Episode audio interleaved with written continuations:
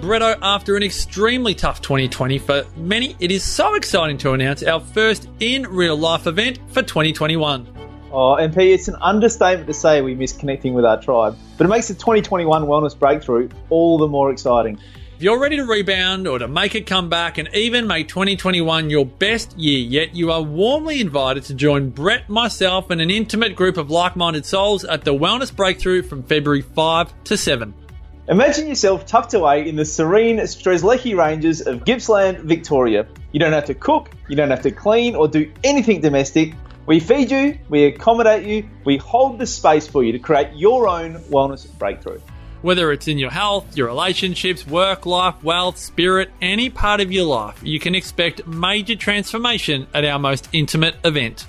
We'd love for you to join us, but spaces are strictly limited to 20 attendees. And as we record this, we have less than 10 spaces left. For more info, to watch the highlights of previous years, and to join us from February 5 to 7 in 2021, go to thewellnessbreakthrough.com.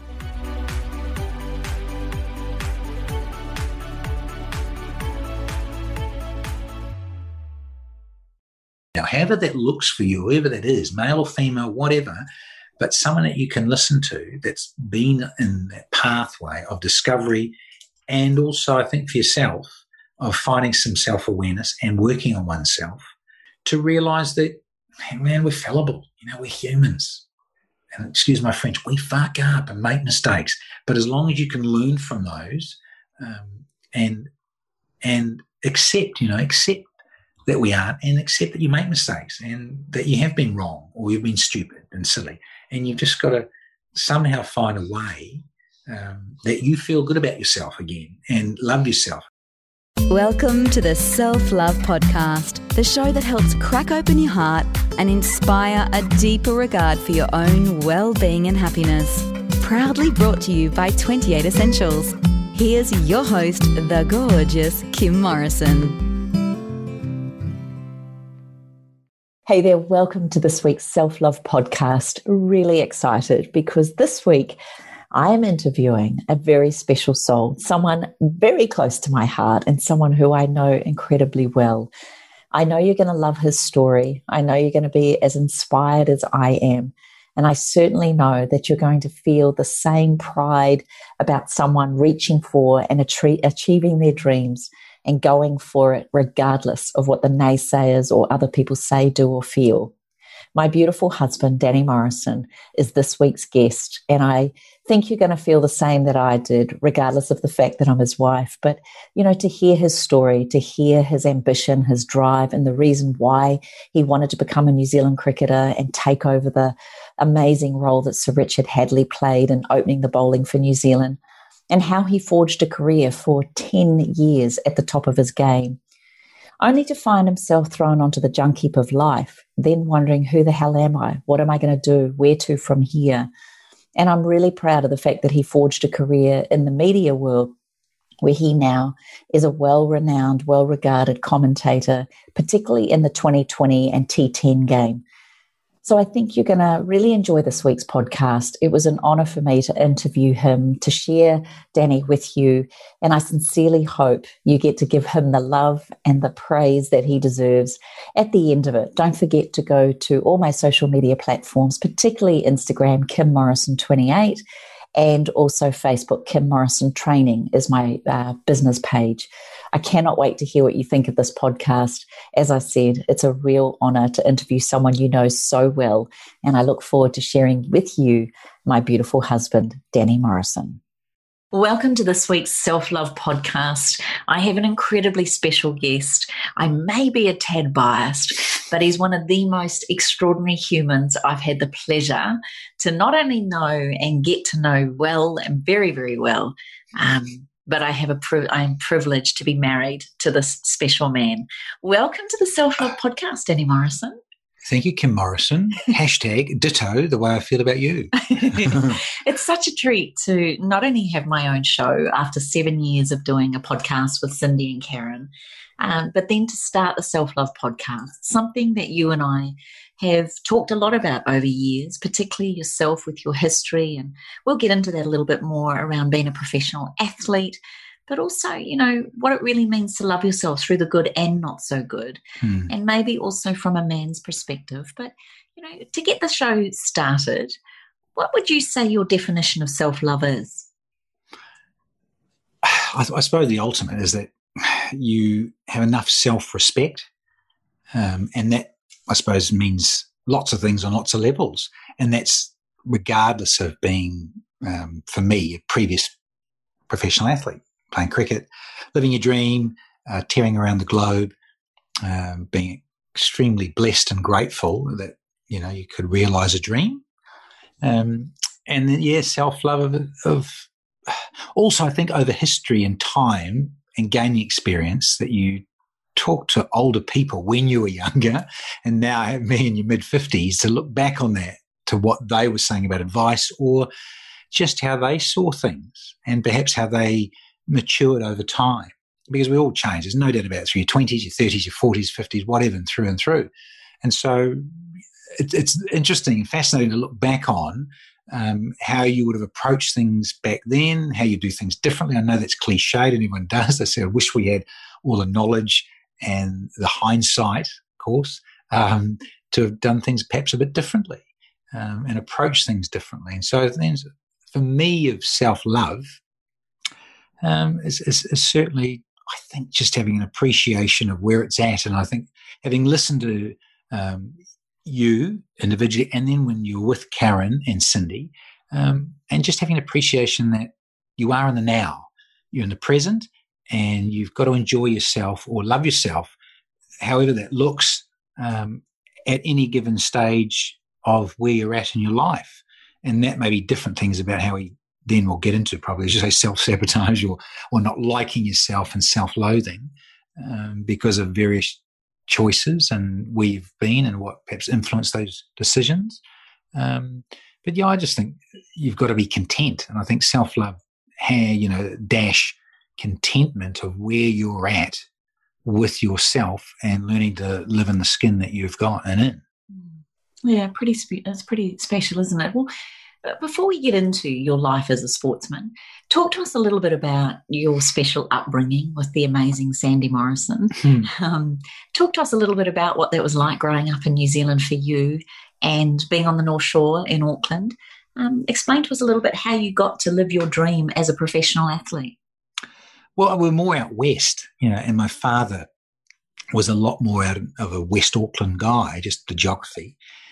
And then um, I suppose my parents split back in early 73. Um, Mum went and followed her younger brother, who was you know working for Air New Zealand cabin crew, and said, "Look, bring that, bring you know, bring Daniel and Zara over to the North Shore. There's just you know, just more options. You know, you're on more on the coast. Um, you know, people do different things um, because you've got water there and access, and it's just was a lot more. You know, being blessed to grow up in that marine suburb of Devonport, around Belmont, Devonport, Stanley Bay, um, and going to Takapuna Grammar uh, in that region. Um, yeah, very unique and special. And you know, renting uh, renting with my uncle, um, a large household, um, and say uh, mum with her boyfriend at the time. Um, yeah, it was it was such a big transition. I think you know you you're going about children needing stability and security, and then by that big shift of moving from you know, the West Auckland area over the harbour bridge to, you know, Auckland's North Shore. So very different.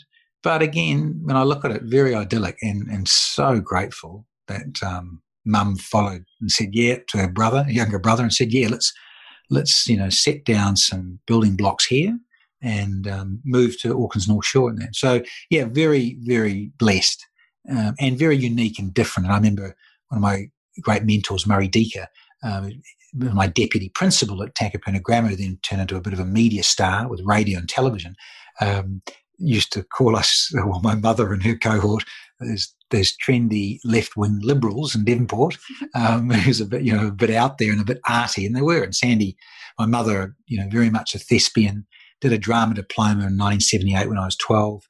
And for me to be around that sort of clique of people um, was very interesting. Um, and I and I, um, you know, again, um, grateful to be exposed to that. And then sport. So there was that whole passion of the arts through mum, and the transitioning of moving from playing rugby as a, as a youngster to then going to maybe soccer and cricket and looking at other, you know, more beachy swimming, swimming competitions at school and all that sort of thing, just different. So, yeah, then cricket took more of a hold, um, having seen Dennis Lillee and Richard Hadlee in 1977, uh, locking horns. And so, um, yeah, cricket and, and football were, were big, but then cricket started to dominate more the summer code. Um, and yeah, and that just that, more on that pathway um, led me to, you know, wanting to achieve that dream of wanting to play for New Zealand. Yeah, it's it's a really cool story, and I know you're incredibly humble about it. And you don't say a lot, I know, but I'm going to sing your praises.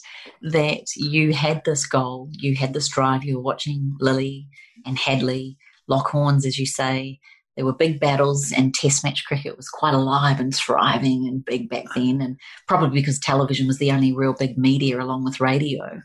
What was it about watching Dennis Lillee and Richard Hadlee that made you go, I want to do that? Hmm. And again, you, you use the uh, descriptive narrative of two protagonists in a way strutting on a different stage, um, as my mother would put it. And here they were, these two guys, um, say lead actors, protagonists going at each other. Um, yeah, and I thought they were pretty cool. Here they were, both mustachioed sort of guys. It was almost like out of a western, you know. You think of some of those spaghetti westerns with Clint Eastwood and the gang, um, some of those baddies with moustaches.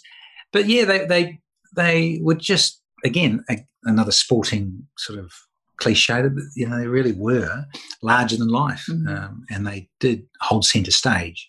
So that was that was big. And I remember saying to my deputy principal at the time, and around it's about 1980, um, and cricket was just getting a little bit more serious um, at, at, at, high school, at grammar school. And I remember saying to Deaker, um, we looked at the honours board, and there was you know the great Bert Sutcliffe, uh, New Zealand left-hand batsman, who was the head boy of Takapuna Grammar in 1942. That uh, I remember winking at him and saying, uh, "I'll be on the honours board one day," um, and he just winked back at me and said, um, "Danny, it's good to be, it's good to dream big." And good on you. And then we just, you know, he carried on walking and doing his thing and had to go on. And I went up the other end of the hallway. But it was, um, you know, we both look back on that, Deeks and I. Um, and he remembers it vividly as well. And then, of course, getting into trouble and getting caned and stuff uh, at Deca Grammar and being a bit cheeky. Um, but I think, yeah, the seeds were planted even sort of at that stage where Murray Deaker was big with rugby, but cricket, he was coach of the first 11. Um, and so, you know, that was great from channeling that energy for the summer code. Mm.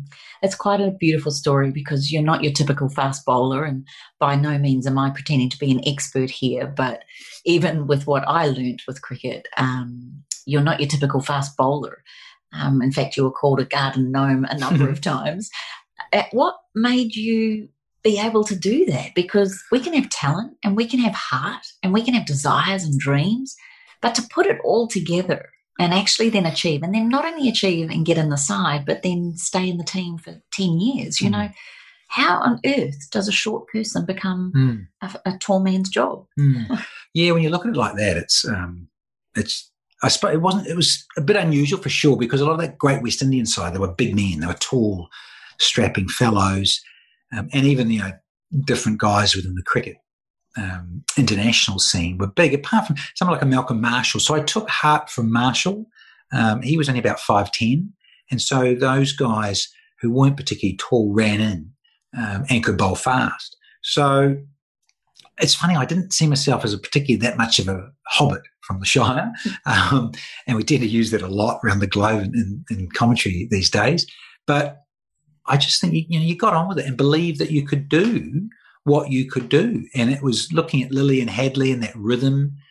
And I remember Dennis and Richard saying to me uh, at a young age, you know, having that exposure with both those um, star quality players, was that um, rhythm is the key. And, you know, that whole thing of self belief and that real mental desire was was powerful. And so to get some of that um, at an early age Lillee, I met when I was 19. I had a back injury and what have you. I just got on the stage a little bit of, and on the radar of first class cricket a bit, and then it broke down with, a back injury at, 18, turning 19. And so that was inspiring, no doubt, uh, to meet one of your, your idol. And then on top of that, and then play against Richard Hadlee in 1986 when I made my serious first class debut.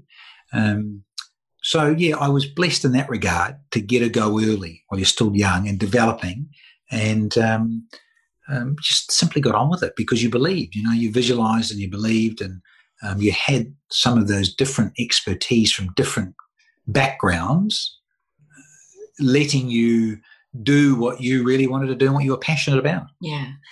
Let's talk a little bit about your mum before we carry on about your cricket career.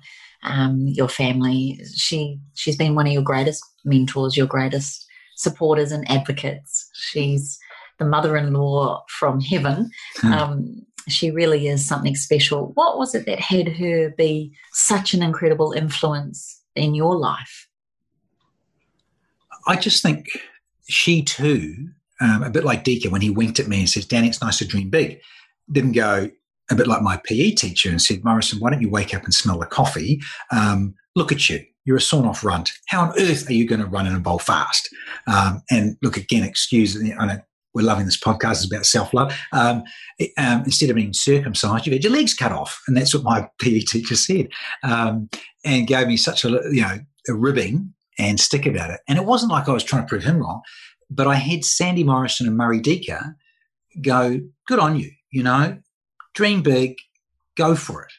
And not holding you back and go, oh, you know, really, you know, let's let's do something serious here. And, you know, maybe you should look at this or maybe you should go down this path. Or or what I was thinking of doing was perhaps going to do a physical education uh, diploma degree down in Otago University. But cricket took over and it just became a, such a snowball and you know wanted to ride that wave as it were and so for sandy morrison my mother exposing me to when i was injured there in, when i was 18 so that's around late 84 um, to listening to tapes of visualization and focus and an orange healing light to where you were struggling and being sore and just visualizing this healing light as well as using heat lamps which are sort of developing back in those mid 80s um, to really go down that path of help self you know, self love in a way, self help and self healing.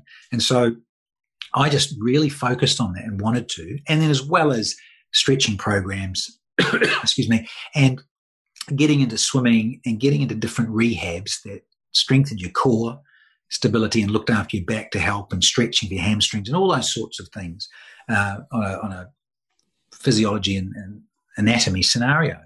Um, Mum was great for helping me in those sort of little um, strategies, as it were, to make a difference, to look outside the square, look a little bit differently um, about positive visualization, listening to tapes, because we really hadn't been exposed to that out of the United States and where they were going at that, particularly with basketball and professional sport in the United States. So mum was actually, when you think of it, quite a, a forward thinking uh, person. And that whole thing of hypnosis as well. Um, and I met another guy, Brian Head, and his wife, Diane. And we're up for trying different things to visualize myself doing what I was wanting to achieve. And that was, you know, running a Belfast and open the bowling with Richard Hadlee. Um, and to realize that goal and dream and, you know, finding little bits of the jigsaw or some strategy to help me get over the, the bad back injury at the time and move forward.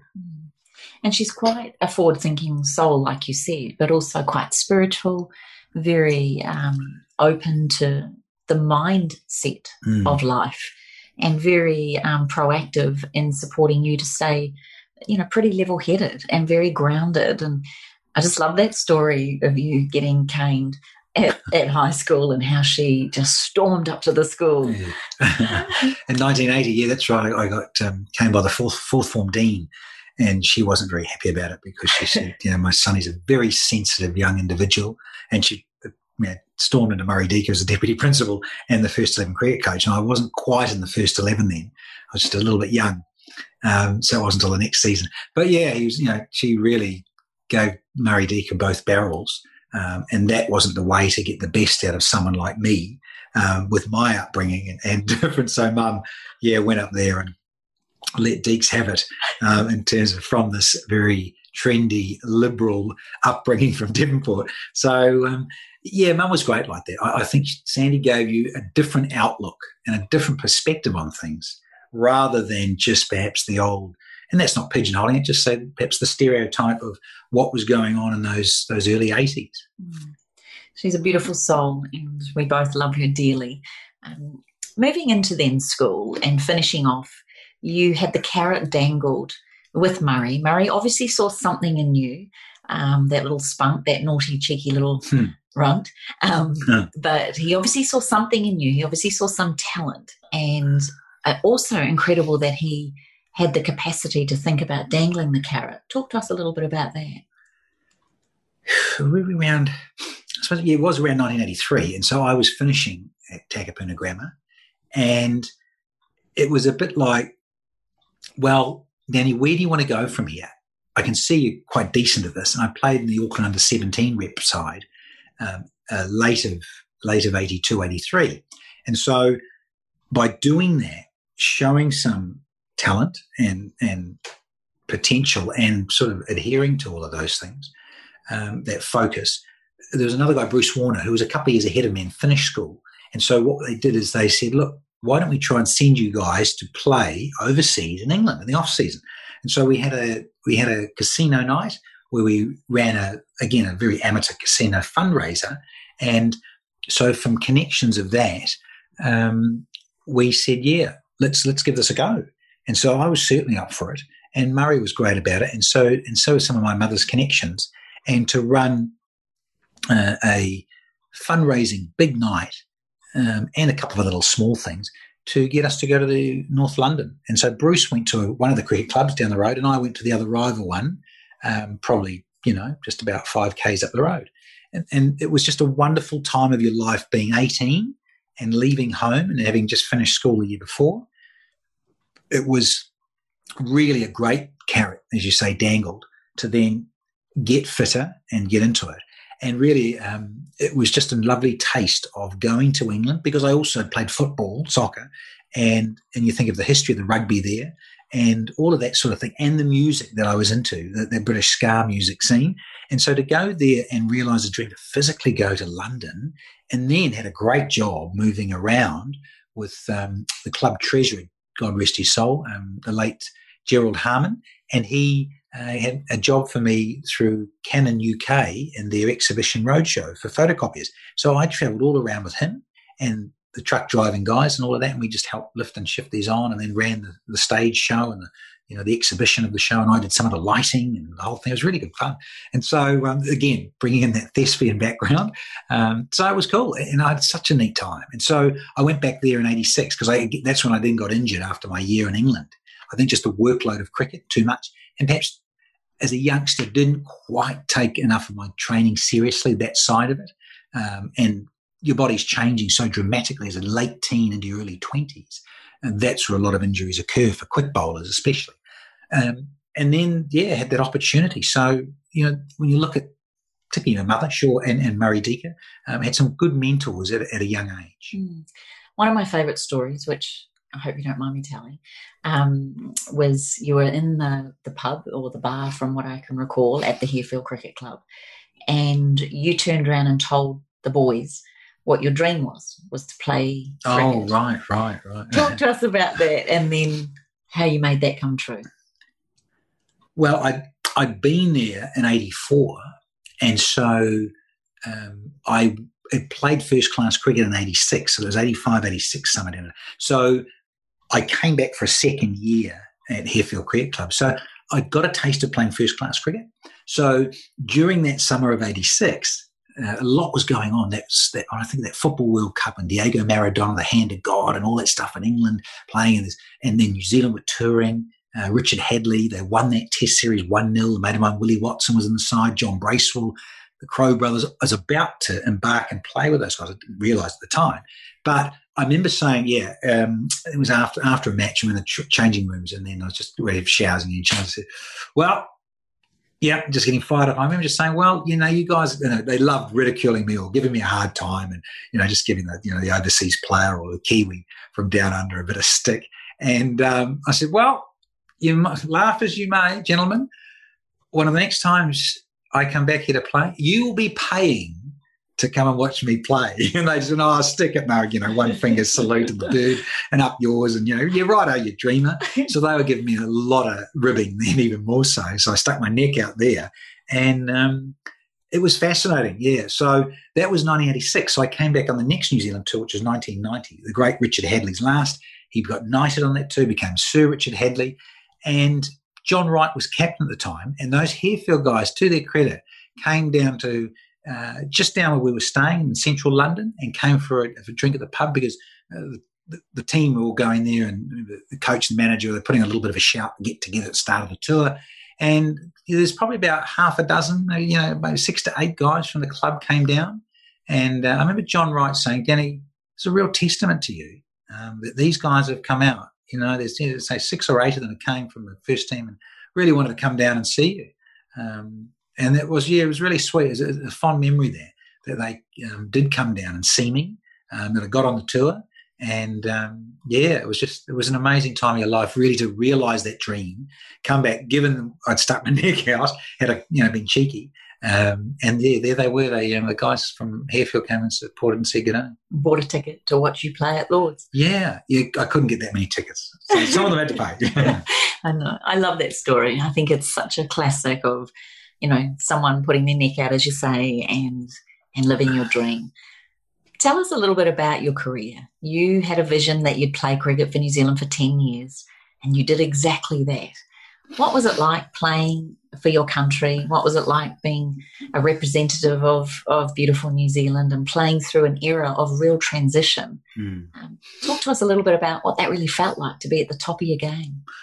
Oh, I did. it. And I remember, as you rightly said, I think because of the people around me, and particularly someone like Murray Deaker and um, my mother and my uncle, Uncle Reuben, um, uh, in New Zealand cabin crew dude, um, that they were very grounding for me. And I think just the simplicity of my, in inverted commas, um, single parent upbringing mainly.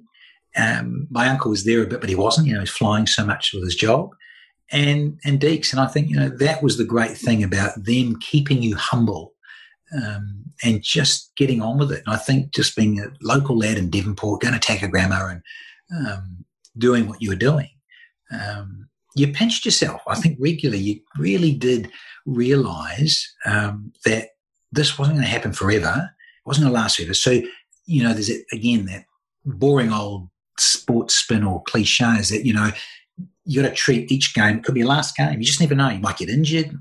You know, um, you might fall away. A couple of big guys, stars come through, and you could be, you know, suddenly on the back benches, as it were, to, to be picked again. Um, all of that sort of thing. So you knew how fickle it could be, but um, you know, determination um, and the drive to do well. And I remember, I remember the, um, a very good, just a very simple but really strong line guy called Jim Blair, who used to train at the Institute of Sport and Corporate Health in Auckland, where a lot of us did train. And that was like the rugby players, the yachties, you know, individuals, tennis players, whatever, netball players, hockey players, a lot were really strong there. And so when I look at it, um, he said to me, Danny, for making it to the top, it's tough getting to the top. It's even tougher staying there. And so that's that resonated and stuck with me and so, yeah, again, that you wanted to stay within the group, stay within the side, keep performing, um, and not um, taking things for granted. So it was. It was a big driver to keep uh, to keep on keeping on because you only had a short window. Let's say you're 20s, 20 to 30, and that's how it really ended up for me. You know, I was 21 and then finished at 31. So back then, for me, um, it was such a great time in my life. I look back and very grateful for, like I mentioned, um, particularly obviously my mother uh, and, and someone like Murray Deaker to give you the drive there. And then some of the guys like Dennis Lillee and Richard Hadlee, of course, you, those senior guys that were icons for you and idols um, to help, you know, to get into the side, to realize your dream, to have a crack. And then, of course, we'll, we'll delve more into the depths with Kim Morrison, your good self, um, to want to stay there and get looked after and stay on the team. Well, let's go there. You've made it into the team. We're in 1987 you are, you know, on your first tour. I think Sri Lanka was your first tour. Bomb went off, yeah, and then we went to the World Cup in '87, which I sort of Phil Horne and I were sort of holiday makers. We played the very last game when you know we were knocked out of the tournament. But again, it was a great experience. And then yeah, and then I remember the coach there saying to me at the time, "Oh, look, don't get stressed about this World Cup. Sure, it's a World Cup, but the goal for you would be get on that Aussie tour." Isn't it funny? I even remember back then going, "Oh yeah," like you know, the penny dropping. Oh yeah, there's that tour coming up. So it was amazing how I think in the now I kept, and I think that was Mm. from Sandy, be in the now. Yes, there's a couple of things possibly down the track there, but be in the now and be fully focused of what you're doing. And so I really didn't realize, oh God, yeah, that's right. It's a tour of Australia. And that's where I met you. That's right. And for those of you that don't know the story, I had won a ticket to Perth with my girlfriend Lizzie. We worked together in travel. Just so happened to be that the New Zealand cricket team were there playing WA, I in think. Perth, yeah. Um, was it a day night match? That one was, yeah, Yeah. You. yeah. And Lizzie, my girlfriend, said, "Oh, you know, there's this there's this hot guy playing cricket." I was she, she was flatting with uh, one of your best mates Mm. at the time, and we won these tickets, or we got these tickets from you. And so there we found ourselves at the WACA. Not interested, I wasn't in cricket. That wasn't really that thing. I remember Richard Hadlee and Lance Cairns and the big hitting guy and the one days that had happened. And there was a bit of an explosion of cricket at the time. So I was aware of some of these players. But that was like cricket schmicket. And and then she said, Come on, let's go down and meet Danny. And I'll never forget the big white coated man disappearing Mm. and you walking out. And all of a sudden I became very interested in cricket, Well, I gave you a hug. especially when you gave me a hug. When you gave me Be a hug, kind and caring. you gave me a hug and I just remember that smell, that feeling, that that look, and you know, someone who was obviously very talented, focused. You were tanned, you were fit, you were young, you were hot, you had everything going for you Stop it. and um, it was really cool. And I think the nicest thing about that is we got to hang out, we got to go to a few barbecues, go to Cottesloe Beach together, Mm. and it was there that I really realised that you had something quite magical, and I wanted to know more. But I also knew I was nineteen and you were Mm. twenty-one. Mm. What was your experience of the whole thing? Oh, it was it was a whirlwind, wasn't it? Really, when you think suddenly, as I mentioned, being at the Cricket World Cup wasn't turning out how you know you'd like it to. As I say, played the last game, it didn't matter, and then but got on that Aussie tour.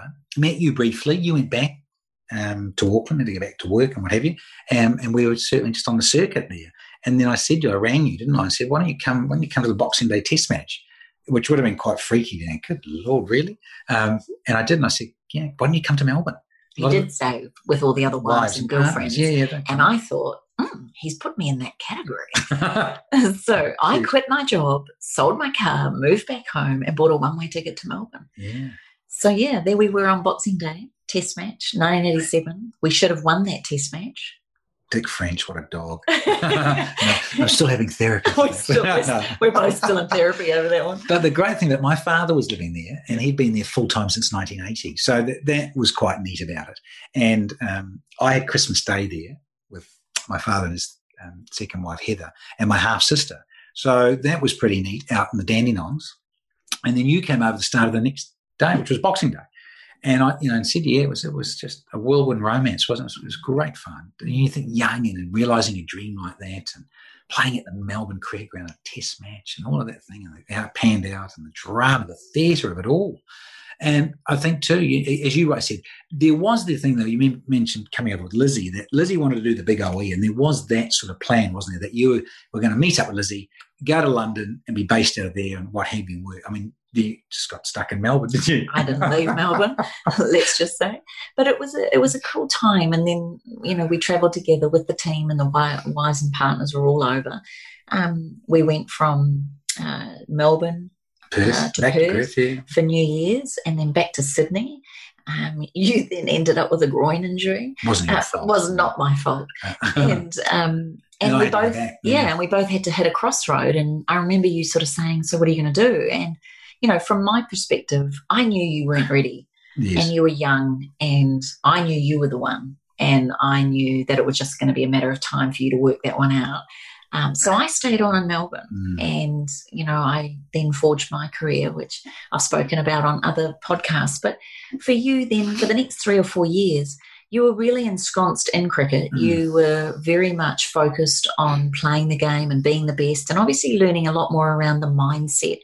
Talk to me about how, you know, in your whole 10 year career, correct me if I'm wrong, but there was very few test match wins, Mm. and you played how many? 48 test matches. Yeah. How many one days? 100 and No, about 90. No, was- I remember just missing out on 100 one days. I think it's about 96, I think. Something like 95, 96 one days and 48 tests. I mean, just missing out on 50. Yes. So when you think of the modern era today, 50 test matches is like um, 100 these Mm. days. So if you play 50 tests back then, it was very much like these guys playing 100 test matches. You play so much more cricket, obviously, nowadays, and so many more one days. So, yeah, just missing those two little milestones, but it wasn't they're just numbers. And, and for me, it was about playing. And I think you, you mentioned there where you stayed on in Melbourne. I had to go back, like I was turning 22, you were turning 20, and I was just getting on with things um, and forging. You know, I just got in the side uh, seriously and trying to, you know, really try and cut it and stay in the team. And so for me, with the, the mindset of it, um, certainly doing a little bit more of that with, with my mother. Uh, and those visualization cassettes, the good old days of a Mhm. cassette that you'd put in a Walkman and listen to and um, and just being exposed to that sort of stuff. And then the Brian Head with the hypnosis was 1990. You were still obviously, as you say, living in Melbourne, and so I really, yeah, I had to immerse myself in that. The great Richard Hadlee was finishing. There was going to be a changing of the guard. Uh, Hadlee finished in the middle of 1990 on his 39th birthday. So a lot of those guys, John Bracewell finished, Ewen Chatfield finished the year before, Martin Snedden ended up hanging up his boots, um, Jeff Crowe. There was a real shifting of that solid, experienced um, core of that New Zealand side from the 1980s. And I'd been a throwover from the last part of it, from you know late '87 through to towards that end of '90. And so, yeah, it was. It was. It was. You were gearing for that. You knew they were. They were on the, you know, their last sort of tours, the twilight of their careers. Um, and there was that whole transition. So there was a lot going on, Mm. um, physically and mentally changing, and um, But also an opportunity, right? Mm. So an opportunity knowing there was a change of guard, knowing that the magazines and everybody were calling you guys the young apprentice. You and Willie Watson were on the cover of Mm. the Metro magazine, the young guns, the young that's right. guns, taking over the Ewen Chatfield and Richard Hadlee kind of role. Um, from a mental perspective, you know, things can go wrong. You Hmm. you snapped um, tendons, you've had injuries and things like that. How did you stay focused to not be hard on yourself and to get down on yourself through a career like this? Because it doesn't matter if it's sport or in a career in the corporate world or whatever it is that you choose to do. There's always knockbacks. There's always Yeah. setbacks. How did you keep picking yourself up?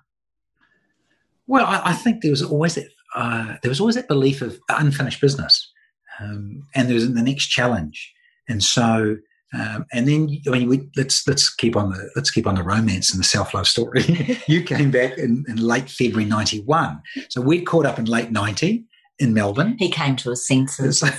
came to his senses. So then I remember catching the taxi have a massage and then seeing where you were at and, just, and then just touching base with you and say, because let's to also let people uh, in on the, the secret that we kept in touch a little bit. I ran into your mother, ran into your mother in April, April the 13th, 1988 in Harefield at one of the local pubs. She wandered into it. was bizarre. She was looking for me and I was there with another cricket mate. Um, but that's where I met my future mother-in-law. Good Lord. And you were, as I say, you were living in Melbourne.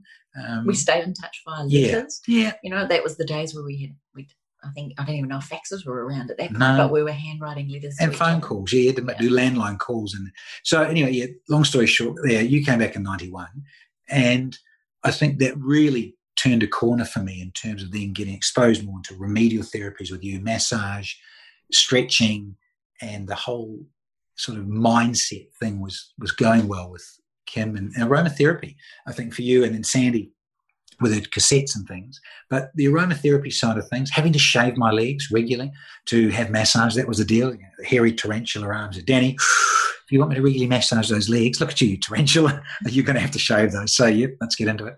And uh, it became a table tart. Loved it.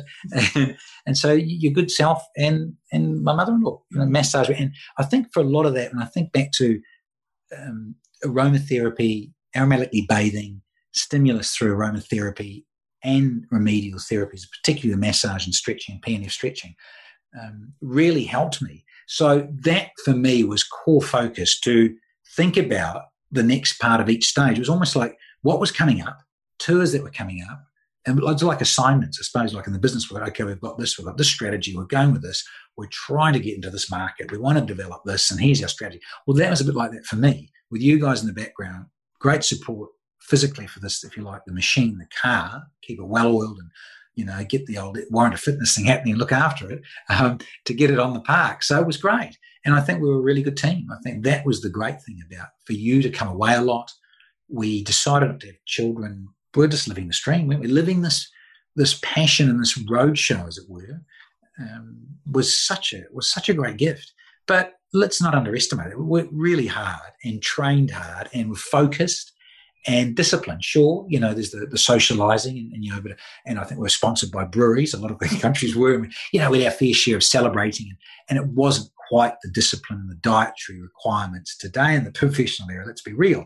But, you know, we were still very serious. Um, and, you know, particularly quick bowling is not an easy thing to do to your frame and to stay fit and focused. Um, given that I had when you look at 1992, my first hernia, then I had a laparoscopic hernia in 94, and then in 96, I had the adductor tendon release. So when I look at that, I was 24, I was, sorry, 26, 28, and 30.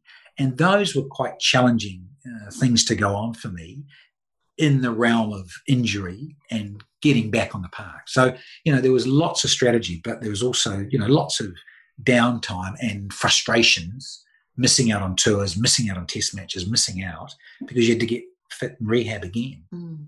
You had an incredible career. You did become second highest wicket taker to Richard Hadlee. You were also the first New Zealander to get a one day hat trick uh, in your bowling. We're looking at the ball right now um, as we sit here in our office.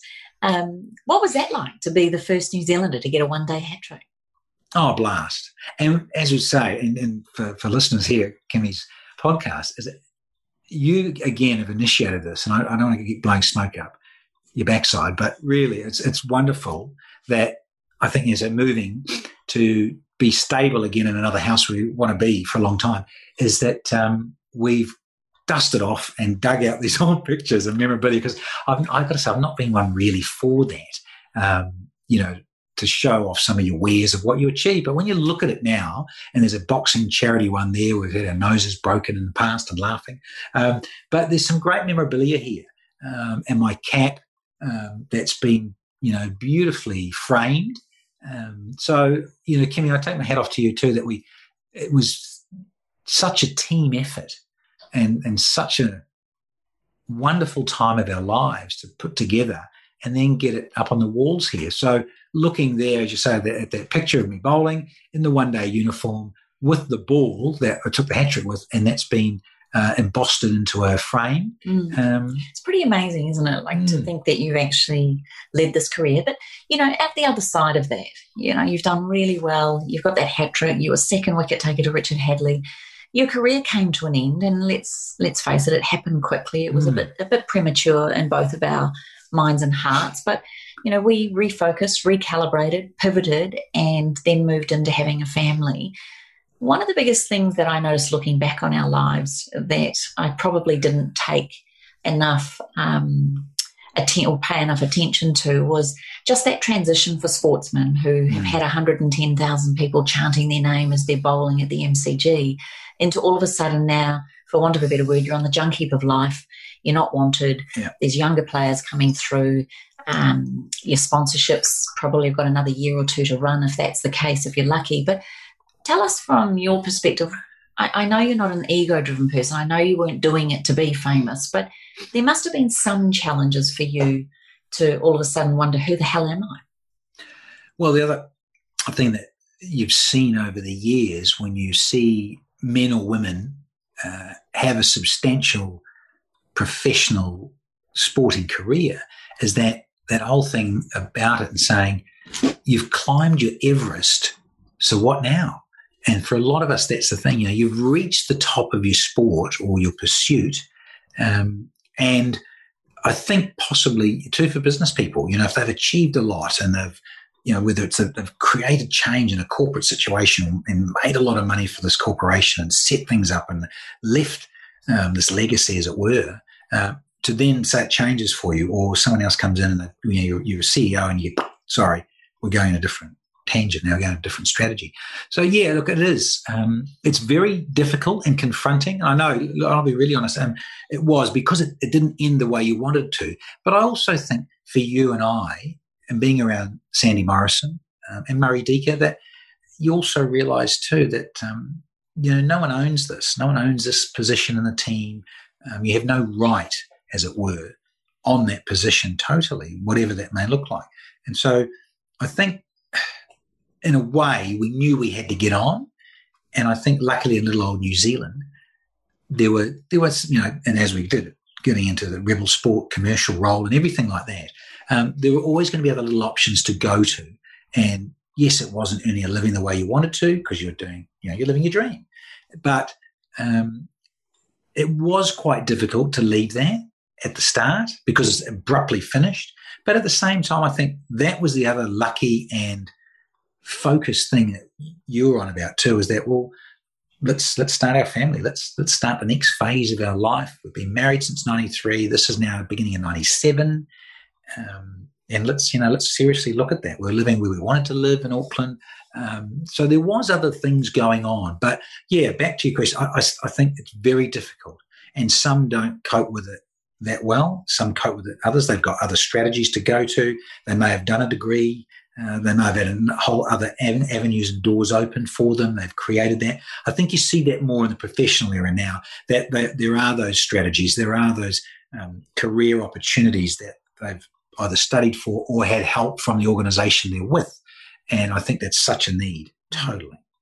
I, I'm really curious to talk to you a little bit more about this because, you know, there's a number of men or women listening to this who their partners would benefit from hearing your message. But given, you know, you're now on the junkie bit of life, you're forging a career, and I have to take my hat off to you. You really did create an opportunity in the media with a magazine show um, called The Cricket Company. You got into radio sport with your own little slot, you know, on a on a I think it was a Sunday show that you'd have, and you know, you really pushed yourself hmm. outside mm. your comfort zone to to keep going with the skills that you did have, which maybe comes from that thespian background and yes. your ability to be on stage, but now a different stage. But then we noticed, you know, and we had our properties and you and I were living in our beautiful bubble and and then kind of life stung us, didn't it? Mm. It was kind of like our bubble burst. Your beautiful sister Zara went through a challenging time um, emotionally and you know we lost her mm. in 2005. And, you know, that combined with, you know, still probably trying to work out who we are with two young kids, I probably didn't take into account just how much for a man that is to also deal with. How do you deal with something like losing your sister? I, I think it, it, it's quite different for individuals, I think, and it depends how close you are as siblings. And I just think for Zara and I, we were um, because she was you know pretty much exactly two years younger.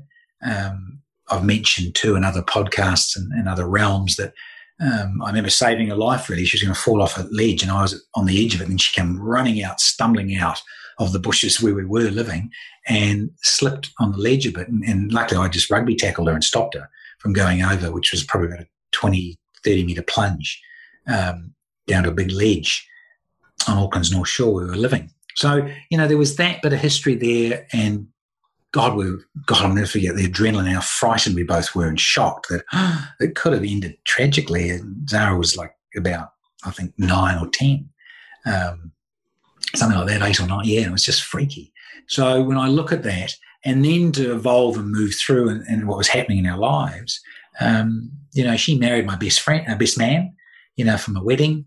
And they had a child together very early, um, all that romance around our wedding. Um, and so then, he, you know, David moved out to New Zealand.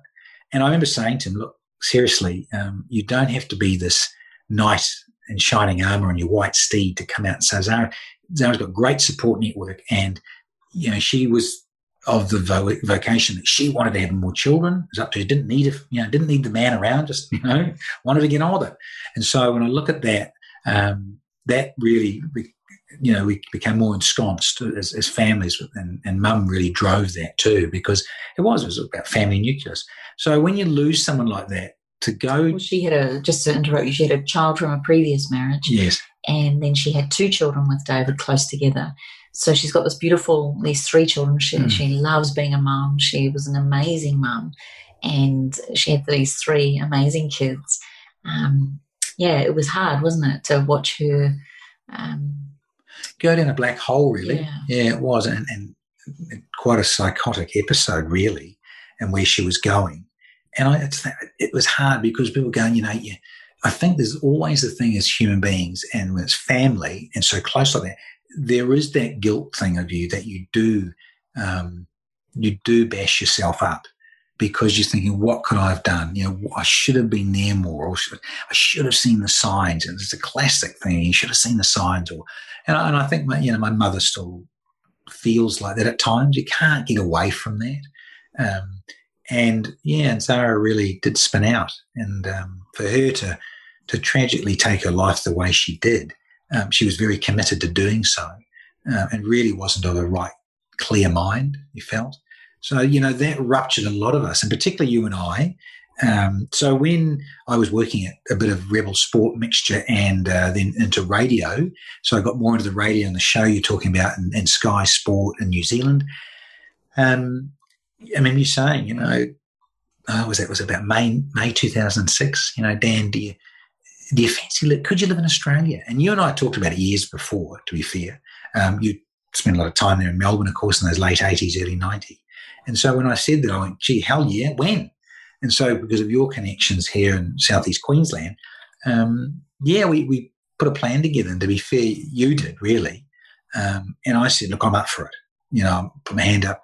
Um, and look, to be honest and upfront with stuff, and I know I've mentioned it uh, in, in other um, channels of expressing this publicly, is that for me, it was a very difficult time. I mean, I was on antidepressants you know, starting to realize that, and then people going, "Wow, Dan's not in a good place." Um, and then we realised and saw our GP, the All Black doctor, Doctor John Mayhew, and then I, I went on um, uh, went on those antidepressants probably for about 10, 11 months, um, and started to wean off them. I remember the O'Meara's saying, you know, you should need to probably get off those. And so I was on those for a good, as I say, 10, 11 months, and it was a difficult time. It was a massively difficult time to know where you were really at. There's a lot of times where you were vague and you couldn't help feeling down and emotional.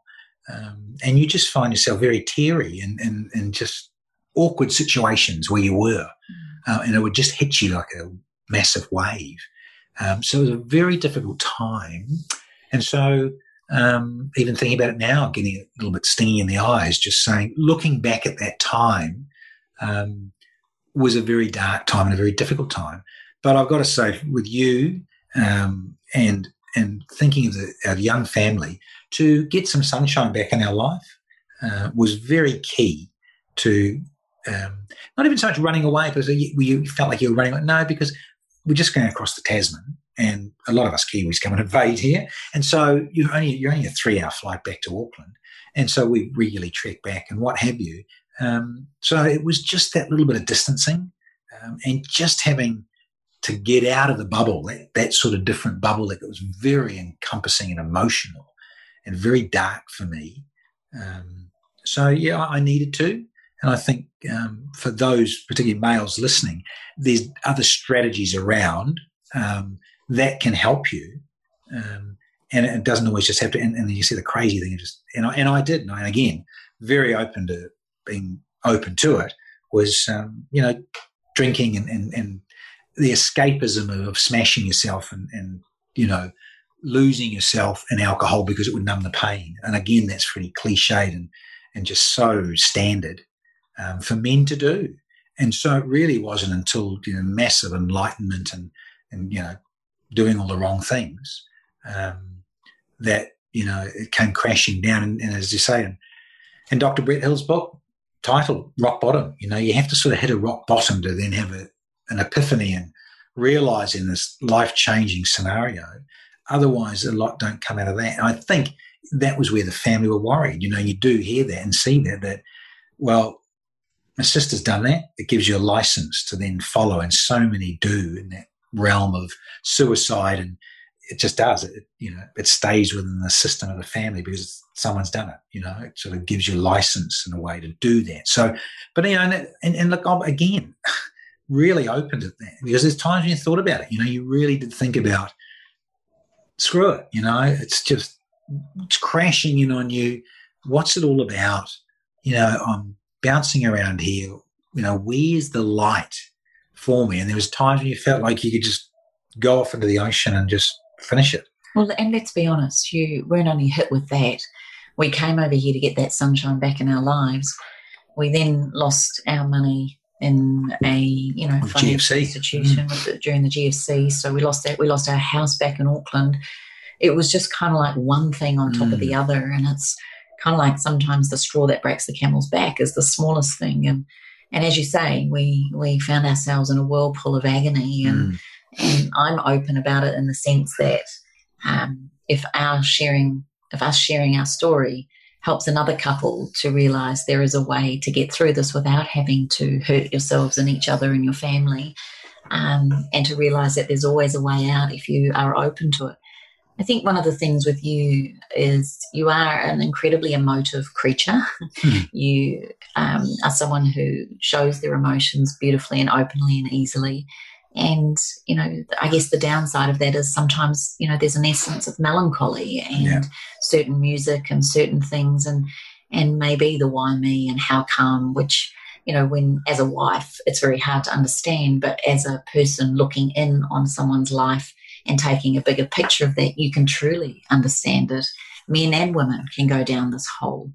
Um, I guess it's it's called depression. I guess it's called you know, self sabotage and, and, and really um, a time of maybe even self loathing. And correct left me if I'm putting words into your mouth, but you know, how the hell do you crawl out of that? How do you hit your rock bottom?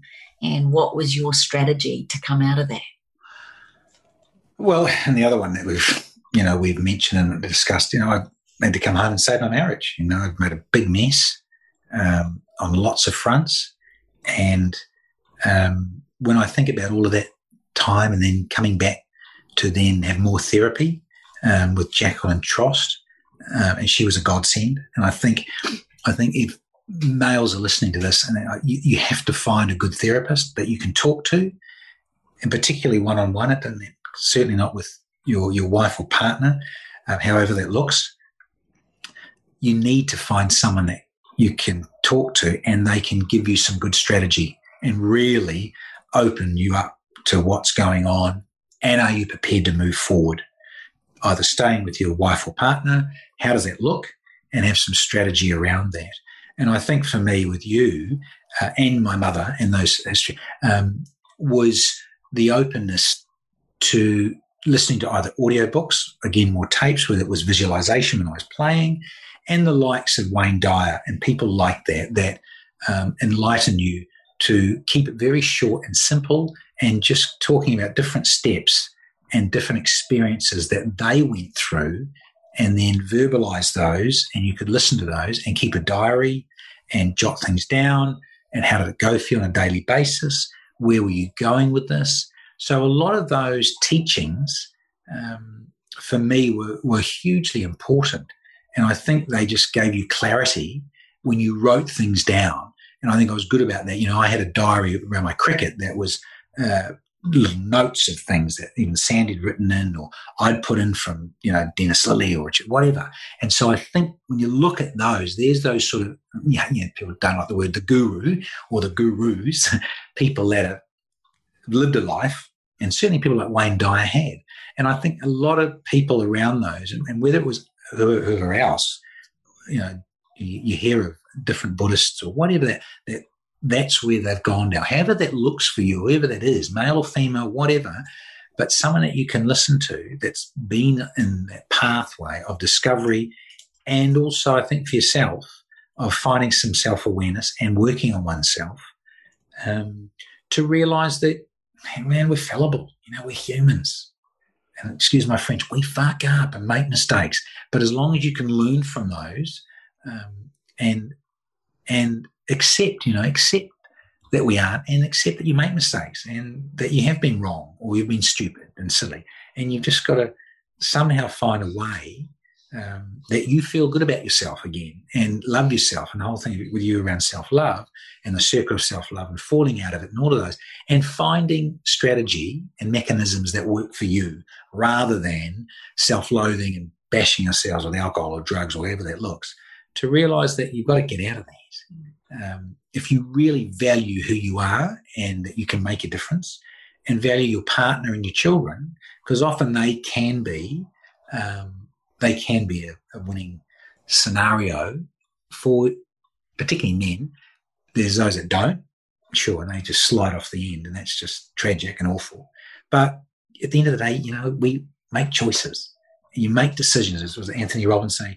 You make decisions. You know, right or, right or wrong. Ultimately, you've got to make some decisions here, and so you've got to make those choices. And I mm. think at some point, as, as males, the hunter-gatherer thing, you've got to you've got to make some serious decisions here. What do you really want?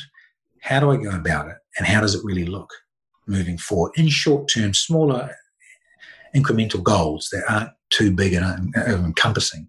So again, find a really good therapist, someone that works for you. And I think we were blessed with, with Jacqueline, um, amazing French woman, and, and was quite simplistic about things. Would like for me to give up alcohol completely. Obviously, I haven't, but I've been sensible about that.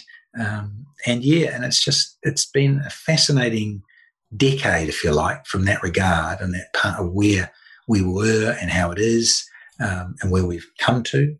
Um, yeah, it, it, it's certainly been a learning.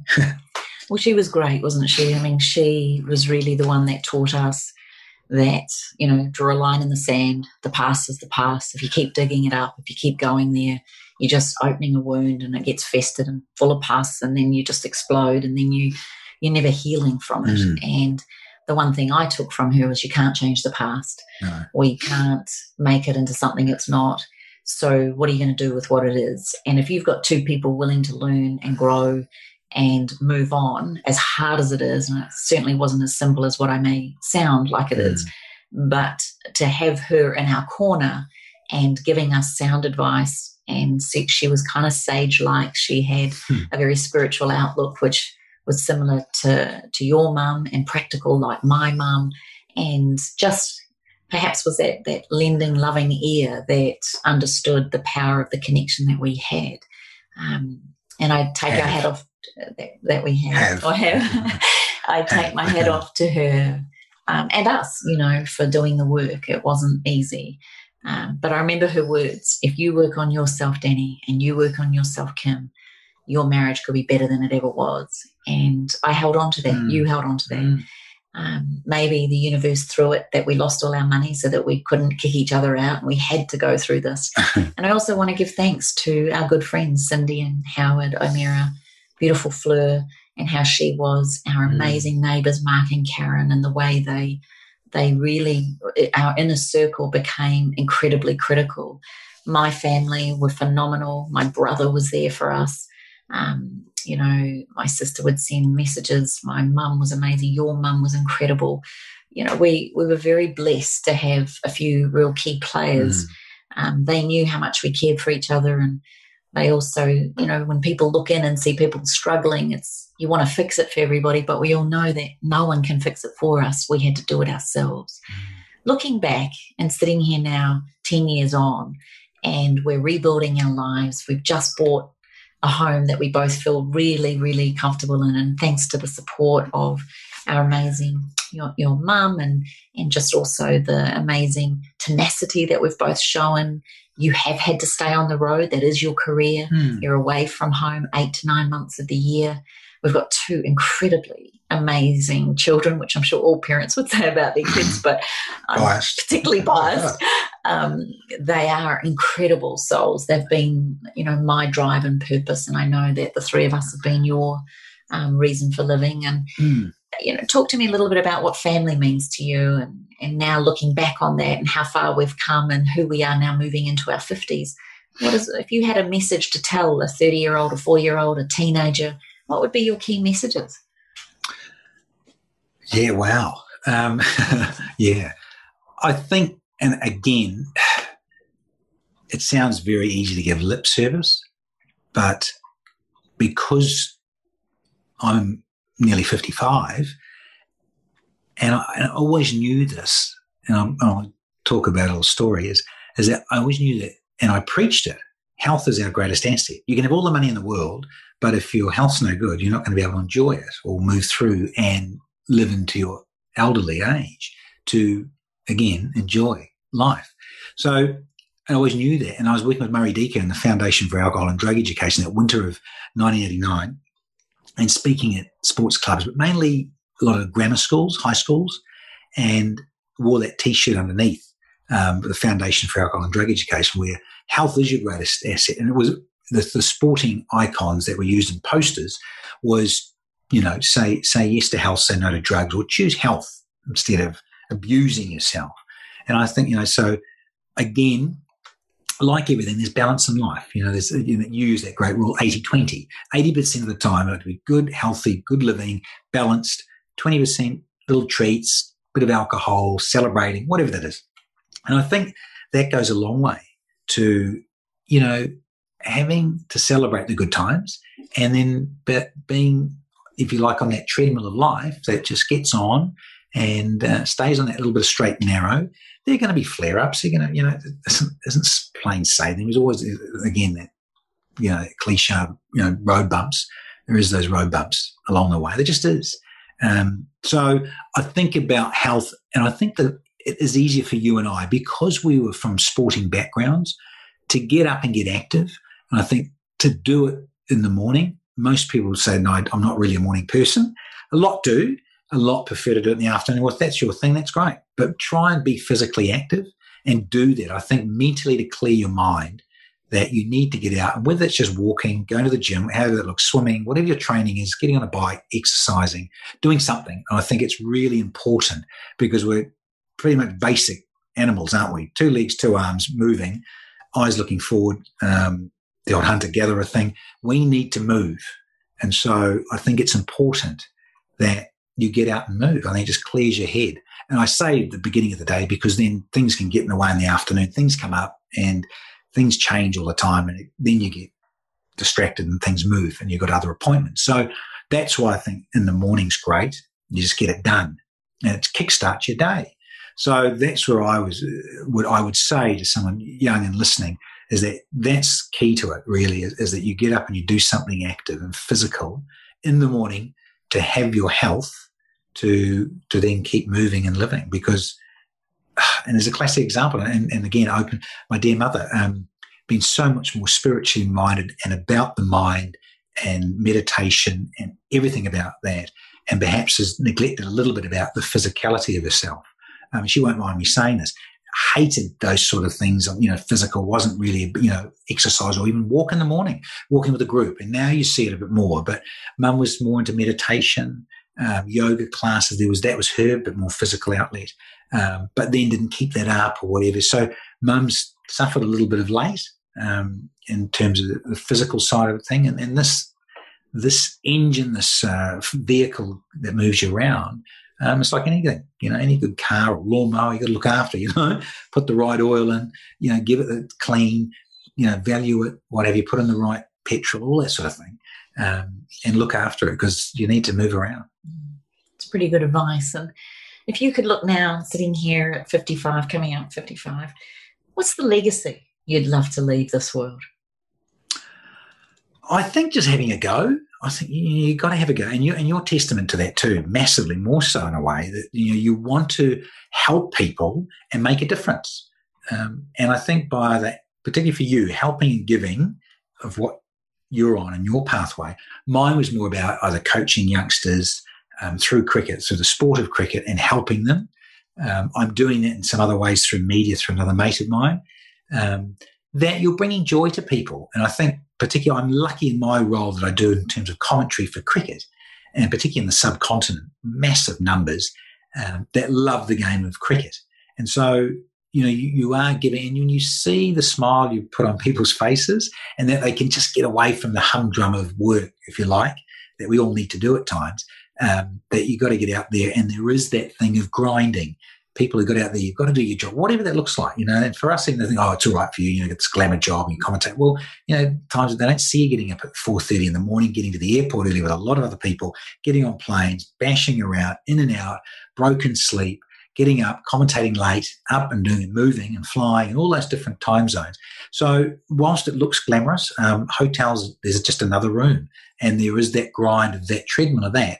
Whereas people get in their cars, leaving home at 6 a.m. or 5.30, going down the motorway, going to the office, doing what they do in front of a computer screen all day, boom, boom, boom, get back in your car. Go. There is that. There is that monotony. There is always some sort of monotony and routine to whatever you're doing, you know? And, and that's not a bad thing. I just don't think, and that's why how you can, how can you jazz that up? How can you make that more fun or colourful in your life? And I'm just thinking, you know, exercise to try and get up and however that looks for you, um, wherever you are, walking, training, going to the gym, biking, I mentioned it, however that is. Um, so, you know, when I look at the difference you can make in people's lives is what you, um, you bring to yourself um, and how you can make a difference. And I think that's been big for me, um, is making a difference in people's lives. Mm, nice. We're, we're similar, right? Mm. So, if there was one thing or one message you could say to your mum, what would that be? Oh, look, thank you. I mean, really. And I think that's just too that she's one of the, yeah, so such an advocate for you and I. Um, and I know that she's been uh, massive for the both of us. And so for mum, for me, the one thing is that um, the luckiest thing I have is that my love for my mother's been unconditional. Um, for all all the some of the dramas we put our parents through, or particularly my mother, um, the highs and lows, um, I've been very, very blessed and grateful um, to have her as a, as a, mother and a role model and a rock, uh, particularly in those formative years. Hmm. And you've got incredible nieces and nephews on both sides of the family. Um, you've got a young lad called Miles, who is your Zara's second child. Mm. She's got Asha, the oldest, and Ruby, the youngest. What would be your message to your sister's children? I think they've just got to find their way. And I think um, they're all quite different. And so, um, and Miles certainly has his um, special needs. Um, and, you know, in terms of he's always going to need that. And, and there's going to be medication for him at times, certainly. So I just think getting out and striving and doing what they're doing at the moment in their lives. So they've got lots to achieve. I know Ruby's the youngest, and then Miles Miles is turning 27. Ash is um, 32. Um, you know, it's exciting, you know, and just get out there and live it. Mm, I love you dearly. Message to your children. What would that be? Same thing in a way, um, because they're a little bit younger, was it 22 and 21, um, they've got so much opportunity um, and they've got some great physical attributes. They're spoiled. Uh, they've been blessed. Um, you and I are at the Shire with the rest of the hoppers. They seem to have done all right. Um, so when I look at the yeah, I just yeah keep keep loving life. Um, and they're both very physical too, in the, in the, in the DNA, I suppose. But um, yeah, get out there and, and, grab life with both hands and make the most of it. Mm. And what about Murray? He, you've talked about him a lot in this podcast. Mm-hmm. What has he meant to you, and, and what would you say to him? Deeks, uh, yeah, he's been such a wonderful um, inspiration, really. And so for Deaker, um, their old mad dog, as we nicknamed it at school, um, was such a larger than life character, and he helped us on so many good levels, and having discipline, and uh, and getting out there, and then believing. Same thing. Um, I mentioned it before earlier. Danny, it's nice to dream big um, and go for it. Um, and he always said that to me, Danny, you've always been a guy that wants to take an opportunity with both hands and um, and live life. And he's been there and seen the ups and downs. Um, and he too, you know, he's had his ups and downs massively. So, um, yeah, Deeks has been a, a, wonderful role model and, and mentor for me without a doubt. Mm. You and I both quotes people. We love quotes and visualization, meditation, hypnosis, all of those things. What's been one or two of your most favourite quotes throughout your life? Do you remember any or do you know any off the top of your head? Well, I think for me, and I've used it a little bit, and I wrote it down in that little that IB4 notebook. Um, I used to keep my cricket bag, cricket coffin, those big hard bags we used to travel with.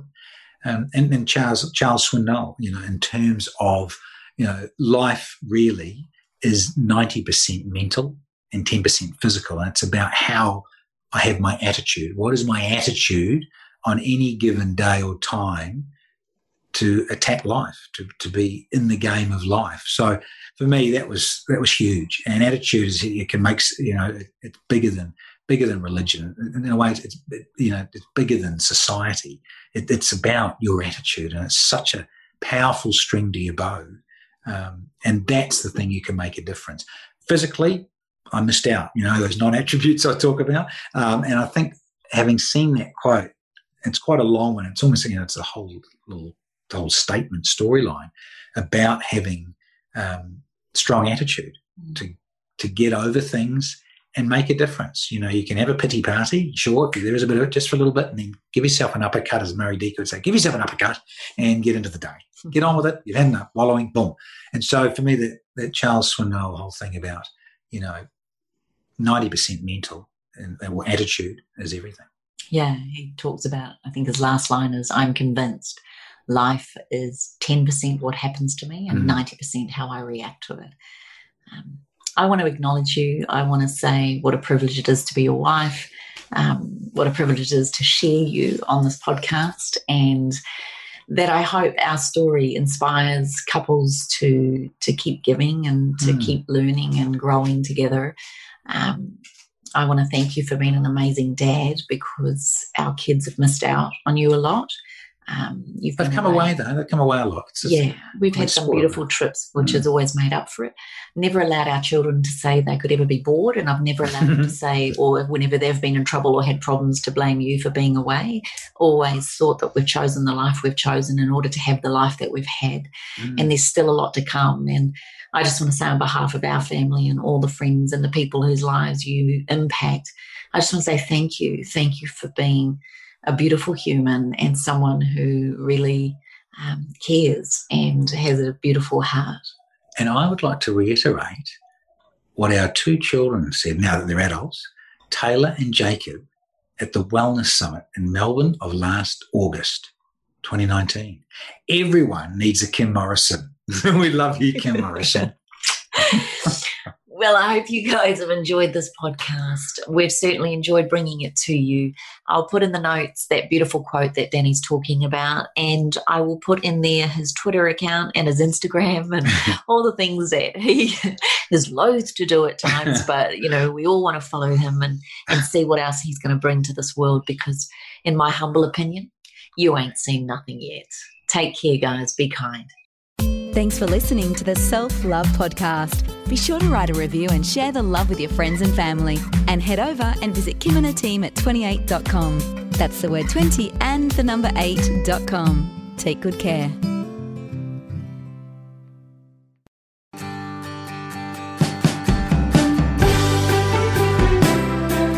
Bretto, it's been a tough year for many, but as we come to Christmas, we would just like to wish all of our listeners a very happy and healthy Christmas time. Yeah, absolutely. I hope all of you get to have the Christmas your heart desires. I hope you get to spend quality time with your family. And if that's not possible right now, I hope that you just make the absolute best out of it and have a wonderful Christmas and New Year period. Thank you for your support of the Wellness Couch in 2020, and we can't wait to have you again as a podcast listener, attending our events, and being part of our community at the Wellness Couch. Merry Christmas.